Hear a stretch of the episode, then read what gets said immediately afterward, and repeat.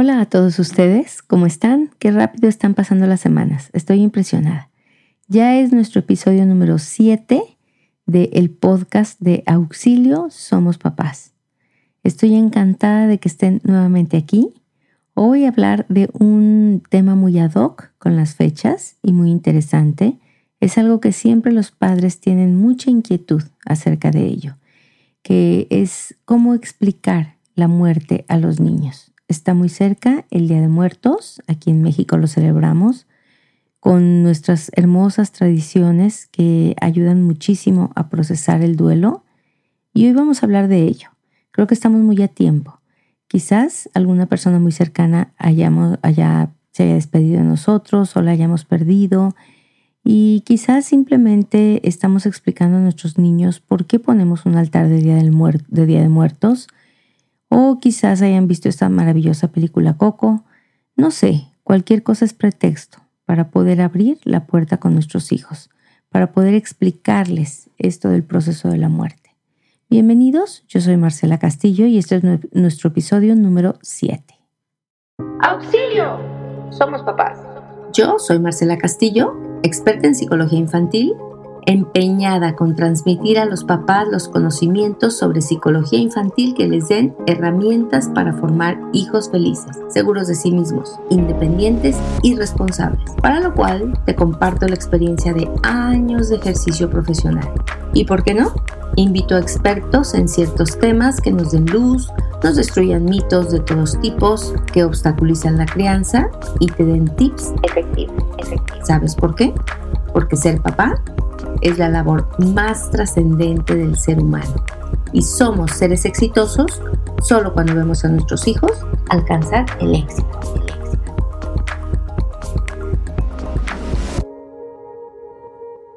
Pues bien, déjenme contarles que los niños vienen a este mundo como con muy poca significación de los eventos que van a vivir. No tienen experiencia de muchas de las cosas que suceden a su alrededor y ellos van a empezar a significar su mundo a través del significado que nosotros como adultos importantes y cercanos a ellos le vamos dando a las cosas. Es decir, en un principio, eh, para un niño, las cosas simplemente son o simplemente ocurren, pero es a partir de las reacciones que nosotros los adultos vamos a tener hacia estas diferentes estos, estos diferentes eventos o sucesos que los niños les van dando un significado. Y la muerte no es la excepción. La muerte, que es parte importante del ciclo natural de la vida, eh, es algo que nosotros vamos a significar a partir o, o, a raíz de lo que nuestras personas importantes en la infancia, nuestros antecesores, nos enseñaron que significaba la muerte. Entonces vamos a tener mucho cuidado de cómo es nuestra reacción, cómo explicamos nosotros este proceso tan natural de trascendencia de un ser humano a nuestros hijos para no generar un miedo excesivo, para que puedan entenderla correctamente, para que puedan también em, tener duelos sanos y que podamos nosotros como padres pues transmitir valores importantes y una fuerza importante a nuestros hijos es obviamente la muerte de un ser querido, de una persona cercana, siempre es dolorosa, siempre es un evento irreparable que está acompañado pues, de, mucha nostalgia, de un sentimiento de probablemente de, gratitud hacia la vida o de, o de mucho vacío. Es algo irreparable, pero créanme, va a ser una diferencia muy importante en la experiencia del niño la actitud que tengan los adultos que le rodean ante la muerte, ante sus primeras experiencias de muerte. Pueden ser experiencias de desesperación, de negación total, puede verse como una tragedia insuperable, un duelo con el que cargamos irremediablemente durante muchísimos años, con mucho dolor, con mucha amargura, con mucha tristeza, con mucho desazón, o bien también los adultos que le que le rodean pueden transmitir este, pues un desprendimiento amoroso, de paz interna, de gozo incluso por, la, por el otro que trasciende y que al trascender pues va superando dolor o enfermedad o vejez o, algunas eh, circunstancias que, que aquí en nuestra vida humana pues son ya invivibles, ¿no? Yo lo que en general he notado es que para los niños la muerte es mucho más natural, mucho más fácil de entender y de superar y de procesar que para los adultos. Generalmente los niños salen más pronto de sus duelos y he tenido en consulta ocasiones en donde niños cuyo padre ha muerto y tienen una madre que ha arrastrado muchísimo el duelo, que tiene quizás dos años vistiéndose de negro o está triste o todavía la escuchan que se encierra a llorar en su cuarto y que no es feliz y que no lleva una vida plena, no ha superado esta pérdida, no hacen cosas divertidas, etc. Eh, pues los niños de repente me han dicho, es que yo, yo no entiendo por qué mi mami sigue triste. Mi papi ya hace mucho que se murió, o lo dicen como, bueno, mi papi ya se murió y ya, eh, son ellos muchas veces lo que los que le piden a una mamá o a un papi que ya supere. Ellos no se quedan enganchados.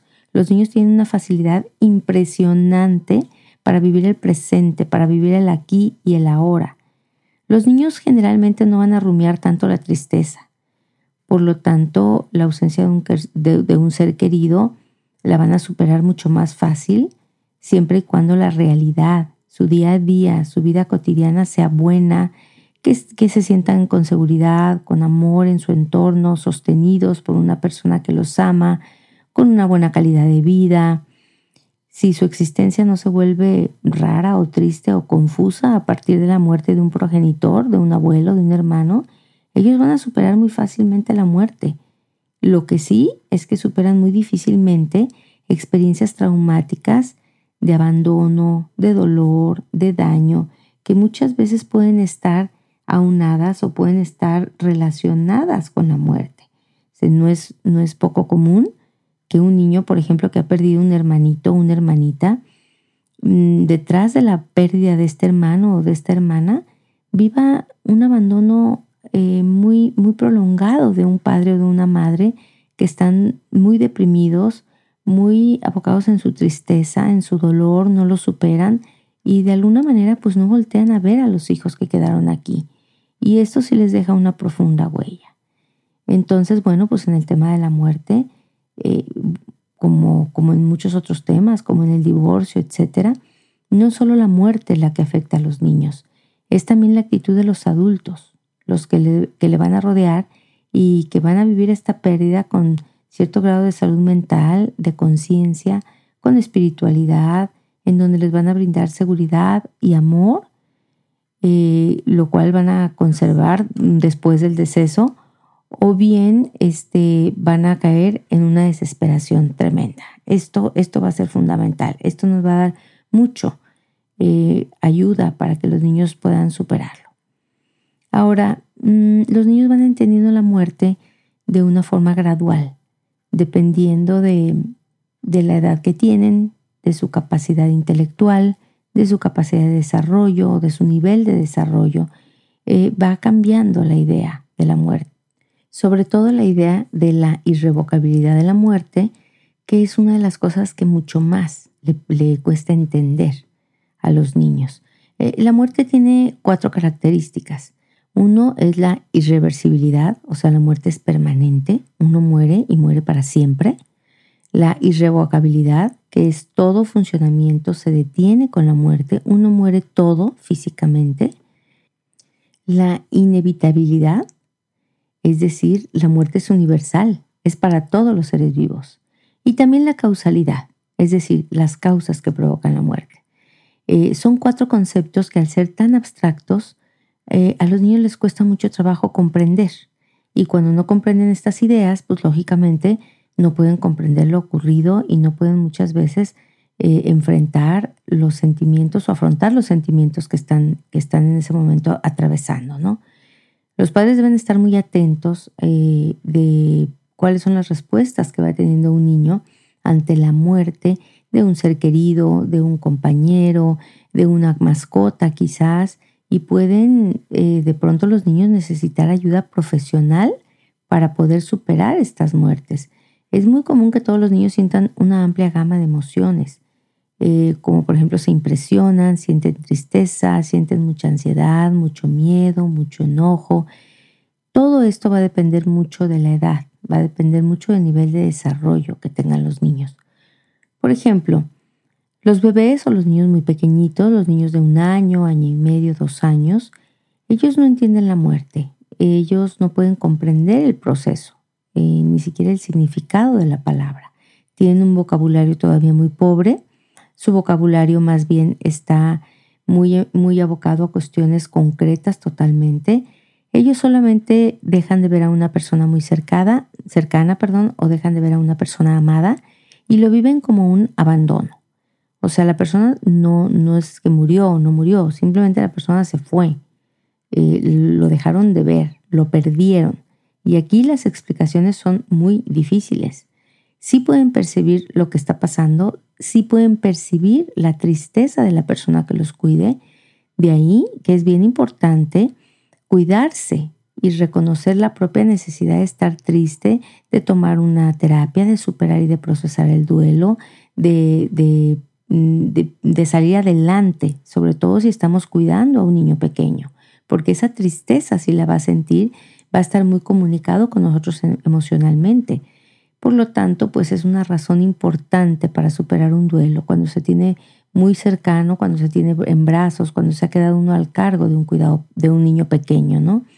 Y aunque en sí la muerte tanto del ser querido, pues no le va a afectar de la misma manera. Aquí es muy importante mantener intactas las rutinas eh, del bebé como sean posible. La rutina es una fuerza de protección para los niños. Lo he repetido en algunas otras ocasiones, en algunos otros temas que son bien importantes. En medio de grandes trastornos, en medio de grandes crisis, cambios importantes, pérdidas, pues la rutina nos va a dar muchísima seguridad.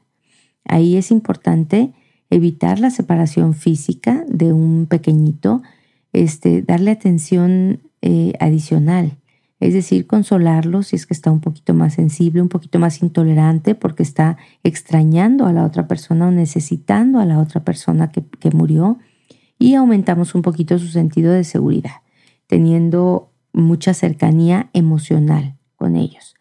Algunos niños muy pequeñitos que empezaban a caminar o que ya, ya habían dejado de chuparse el dedo o que habían dejado de usar pañal, o que ya eran un poquito más independientes o se despegaban un poquito más de los padres, pueden volverse más apegados o pueden volverse más irritables o más demandantes de la atención.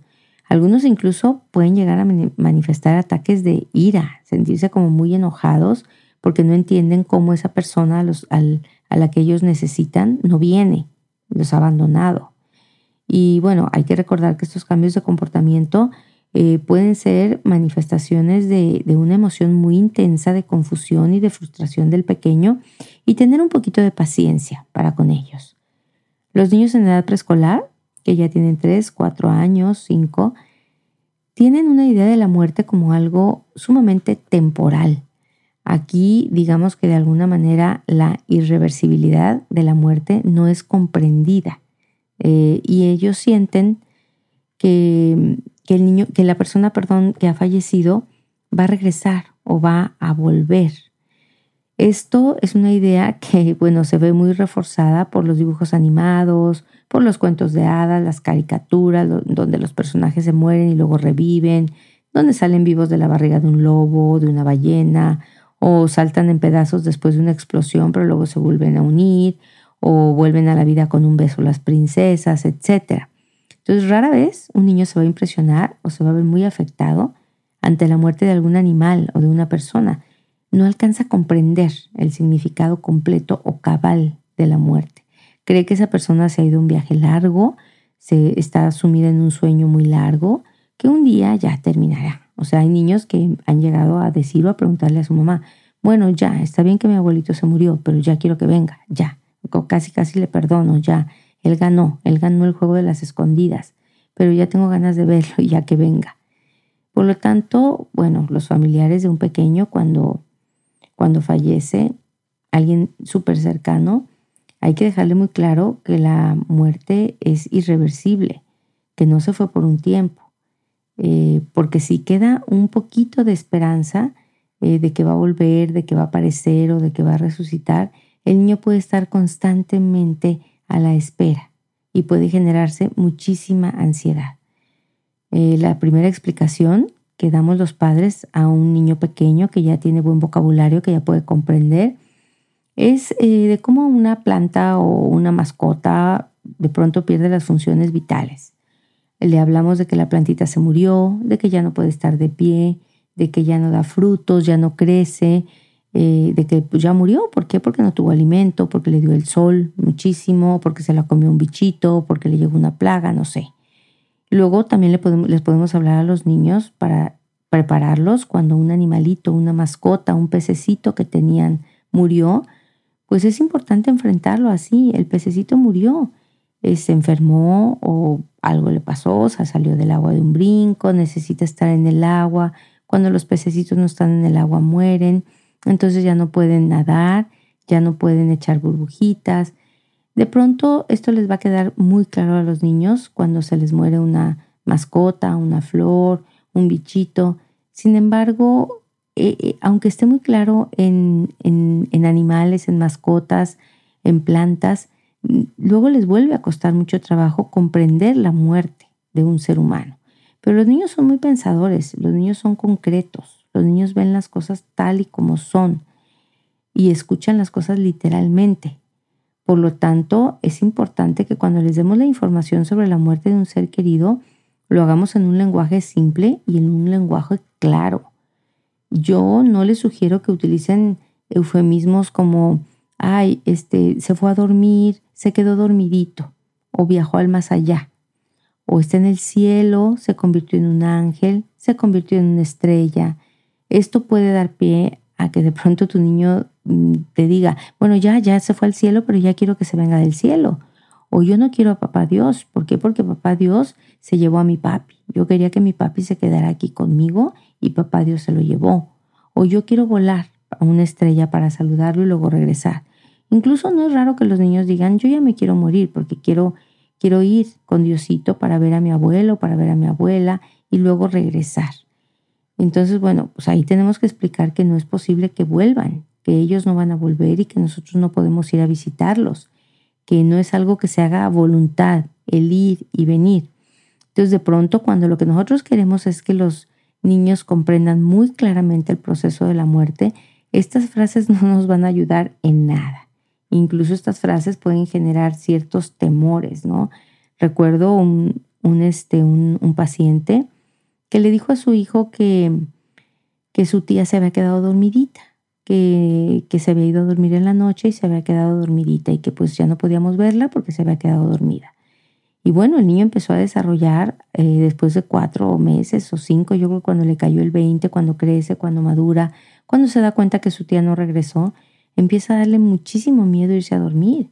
Y fue muy difícil porque él decía, es que yo no me quiero ir a dormir, porque yo me puedo quedar, quedar dormida, como se quedó dormida mi tía. Entonces, bueno, es importante ser exactos. Eso es lo primero que yo les voy a sugerir. Hay que prepararnos también para que los niños este, nos pregunten mucho, muchas cosas conforme les vayan cayendo los veintes.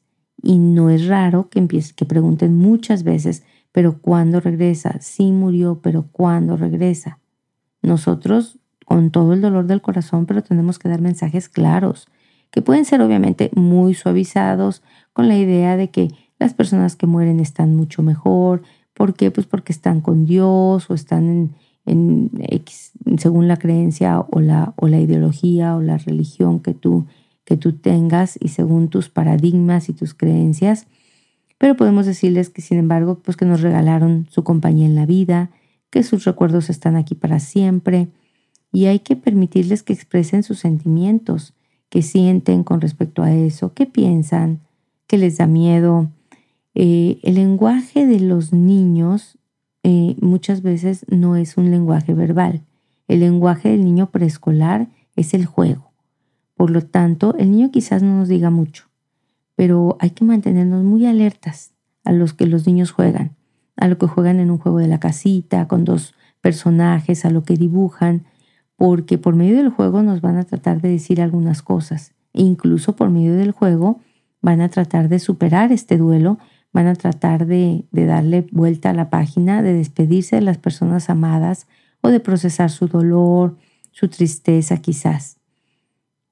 Mm, las reacciones más comunes que suelen tener los niños en edad todavía preescolar eh, de pronto son alguna dificultad para concentrarse en la escuela, se vuelven un poquito más dispersos, algunas veces tienen problemas para dormir o piden que les acompañen personas muy queridas a la hora de, dormir porque empiezan a comprender cuando están en silencio y calladitos en cama lo que es el proceso de la muerte y les aterra mucho obviamente estar solos.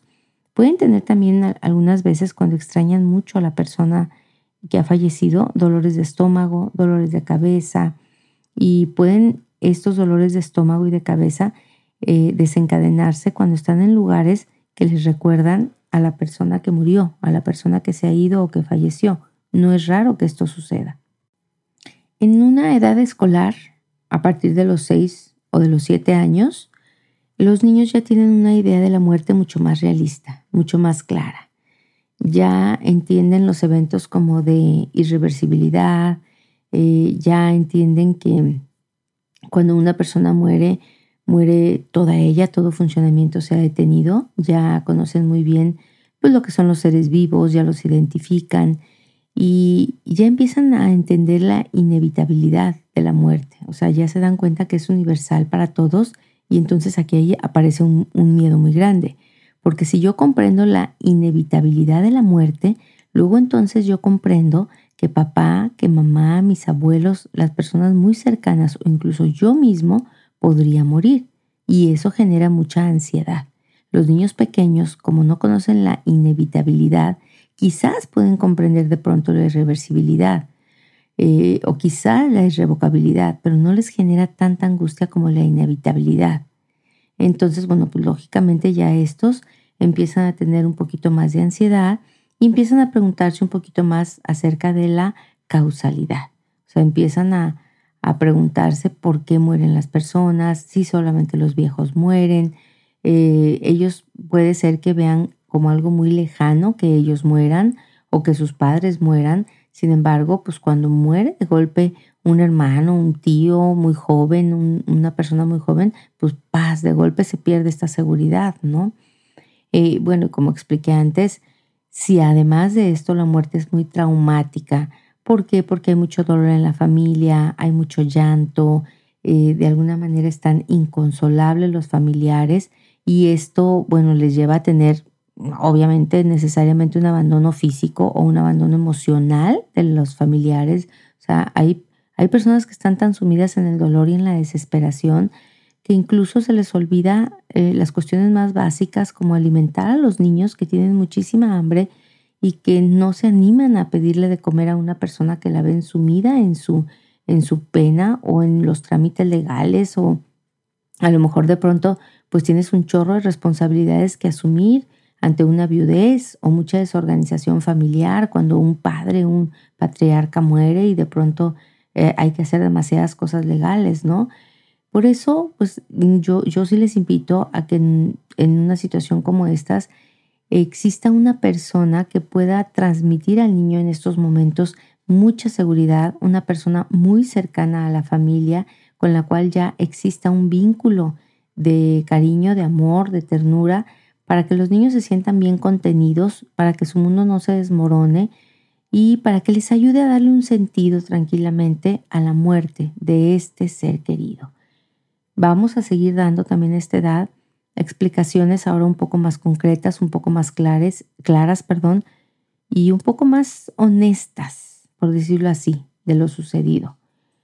Y siempre muy al, muy al pendiente de qué es lo que entienden. Eh, aquí es mucho más importante escuchar lo que los niños quieran preguntar, las dudas que puedan tener, los malentendidos, las interpretaciones incorrectas, eh, para poder aclararles eh, todas las dudas que tengan. Y eso les va a ayudar mucho a expresar sus emociones, a ayudarles a sentirse mejor. Eh, hay que dejarlos que hablen lo que quieran de sus sentimientos, que lo platiquen, que se lo platiquen a alguien más, que lo actúen con sus muñecos o con sus juegos o que lo dibujen. Y no tenemos las palabras perfectas muchas veces para tranquilizarlos en su dolor, pero lo que sí podemos hacer es escucharlos perfectamente bien, porque ellos poco a poco van a encontrar las palabras perfectas para consolarse a sí mismos. Cuando la muerte ya es comprendida a cabalidad, eh, sí es probable que los niños sientan muchísimo temor a quedarse solos, que tengan mucho miedo a que muera su papá o su mamá, y entonces empiezan a hacer muchísimas preguntas, como por favor mamá, dime que tú no te vas a morir, ¿cuándo te vas a morir? No quiero que me dejes sola, o no quiero que mi papá se muera o no quiero que mi papi viaja porque se puede morir, o no quiero que viaje en avión, o no quiero que salgas de noche, o quiero quedarme a dormir con mi abuelita porque no quiero que, no quiero que se muera, etc. Em, lo, que lo que es muy importante es no mentir a los niños, no mentirles con frases como por ejemplo, no te preocupes, yo nunca me voy a morir, o ay, ¿cómo crees? Este, mm, yo, yo, yo estoy muy bien y no me voy a morir. No, Sí, hay que tranquilizarlos, hay que mencionarles que, nos sentimos muy bien de salud, que somos jóvenes, que nosotros no, hacemos normalmente actividades peligrosas, por, por lo que pues, tenemos planeado vivir un buen rato hasta cuidarlos para que ellos sean grandes y se puedan cuidar solos, pero que no se preocupen, que aún así, si nosotros llegáramos a morir, Habrá muchas personas que los aman, muchas personas que los van a cuidar con tanto cariño como nosotros lo hacemos ahora. Pero bueno, que no se preocupen, que de momento nosotros nos encontramos muy sanos. Sin embargo, sí es importante que los niños entiendan que no toda persona enferma muere, que hay personas que enferman, pero no precisamente van a morir, y que hay personas que están sanas y que sin embargo por un accidente pueden morir. Eso es hablarles a los niños con la verdad para que tengan un, buen, un claro concepto de la muerte. Pero sí hay que tranquilizarlos con respecto a que nosotros tenemos muchos cuidados, con respecto a que ellos tienen muchas personas que los cuidan, que no únicamente los cuidamos nosotros, que hay muchas personas que los aman, que hay muchas personas que los cuidan. Cuando tus hijos ven que tú tomas todo esto con naturalidad, con tranquilidad, con serenidad, él te va a observar y entonces es mucho más fácil que él se sienta cómodo, que él se sienta tranquilo, que él sienta que pues que no es algo que, que lo tenga, que lo deba tener de alguna manera preocupado. Entonces aprenden los niños a tranquilizarse y a tolerar la idea de la, de la muerte. Una de las cosas de las que más nosotros podemos echar manos para ayudar a nuestros hijos a comprender la muerte y a superar la muerte de un ser amado son los rituales. Los rituales, ese es su, de hecho, esa es su finalidad, es la finalidad en sí que tienen los rituales. En toda cultura existen, nos ayudan a cerrar un ciclo, nos ayudan a comprender el proceso, nos ayudan también a expresar nuestros sentimientos. Por ejemplo, cuando un pequeño pierde un pez, nosotros podemos eh, ayudarlo a enterrarlo en el jardín, a ponerle un poquito de agüita, sembrar una flor arriba de nuestro pez, para que nos recuerde lo, pues lo lindo que era, lo mucho que nos divirtió cuando era nuestra mascota, etc. Pero cuando de un familiar se trata, pues es recomendable que el niño sí participe en los rituales menos impactantes de los adultos. Por ejemplo, que tenga la oportunidad de asistir a misa, de llevar un ramo de flores para, pues para la abuela, si el que falleció es el abuelo, o si falleció un compañerito de clase, pues que puedan ir todos los niños de blanco, soltar un globo, llevar una flor, este, dejar una flor en, en, algún canasto, que sea como el, el, lo que representa el cariño y el amor que le teníamos a este compañero, a esta persona amada. Obviamente es importante pues que, que las personas a las que él ve, que son las personas cercanas, no estén tan desesperadas porque sí puede un poco contagiar esta desesperación. El niño, el niño no va a sufrir tanto por el, el, que, el que murió, el niño va a sufrir mucho por el que está desesperado, desesperanzado, porque el que está muy alterado. Entonces, bueno, pues que estos rituales a los cuales el niño asista no sean muy impactantes o no estén llenos de mucho dolor o de mucho, eh, mucho derrame de lágrimas, ¿no? Sino que sea algo, sí, honesto, sincero, con, con tristeza porque estamos despidiendo a un ser amado o a un ser querido, pero este ser querido, pues decirles que se está desprendiendo de un mundo material, pero que está en nuestro, en nuestro corazón, ¿no? Entonces, eh, una cosa importante también es que los niños esos sentimientos de tristeza, de desánimo, etcétera, los puedan expresar por medio de un dibujo, por medio de, una carta, mandándole una carta a una persona amada, etcétera. No, no, no estoy hablando de que nosotros ocultemos propiamente nuestros sentimientos a los pequeños, claro que no. Obviamente, pues eh, vamos a tener en cuenta que esta experiencia está significando la muerte para ellos, algo es algo para ellos nuevo, es algo para ellos desconocido. Y si nosotros le queremos dejar a los niños una clara idea y un claro significado de lo que es la muerte, pues claro, por supuesto que conlleva cierta tristeza porque hay una pérdida, porque va a haber un extrañar a esa persona que se ha ido. Pero esa es una cosa, sin embargo, hacerla entender como una tragedia devastadora que nos arrebata alaridos de dolor, que nos arrastra una larga depresión que va a afectar nuestra vida futura de manera irreparable, en donde ya no volvemos a ser felices, en donde ya este, nuestra vida no tiene sentido, etcétera, pues eh, no sé si tú quieras dejar eso grabado en tu hijo o una capacidad de reincorporarte, de salir adelante, de encontrarle un sentido a la pérdida, de desapegarte de una persona con un sentimiento profundo de gratitud por todo lo que te ha dejado en la vida eh, y pues con una promesa de ser mejores personas en su memoria.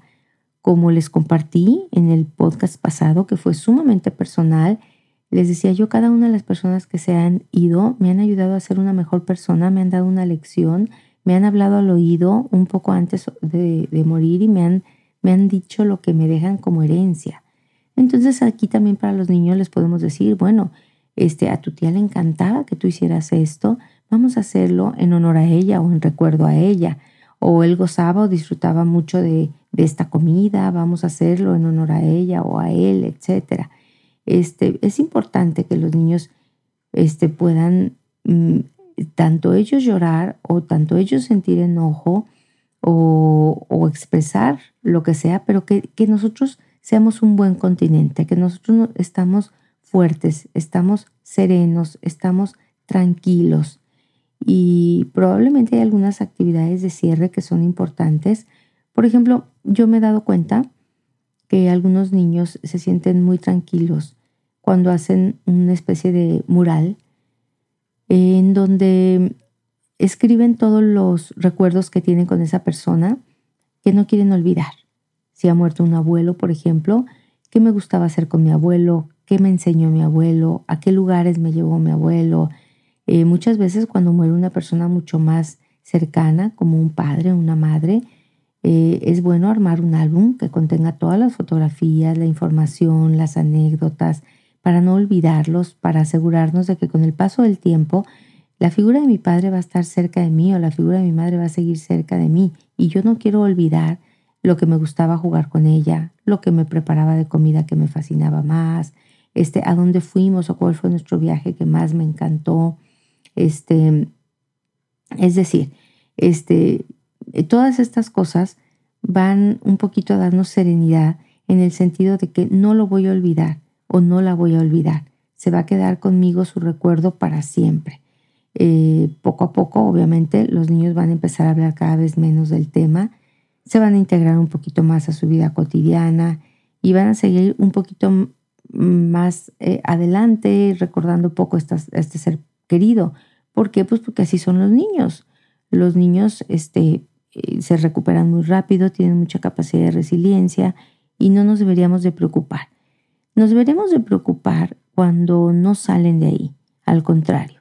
Cuando, por ejemplo, eh, los niños ya ha pasado mucho tiempo y siguen hablando todos los días o siguen negando que esto pasó o siguen queriendo ver o pidiendo ir con la persona que ha fallecido o pidiendo que venga o que vuelva o que regrese, eso sí nos podría preocupar un poquito, ¿no?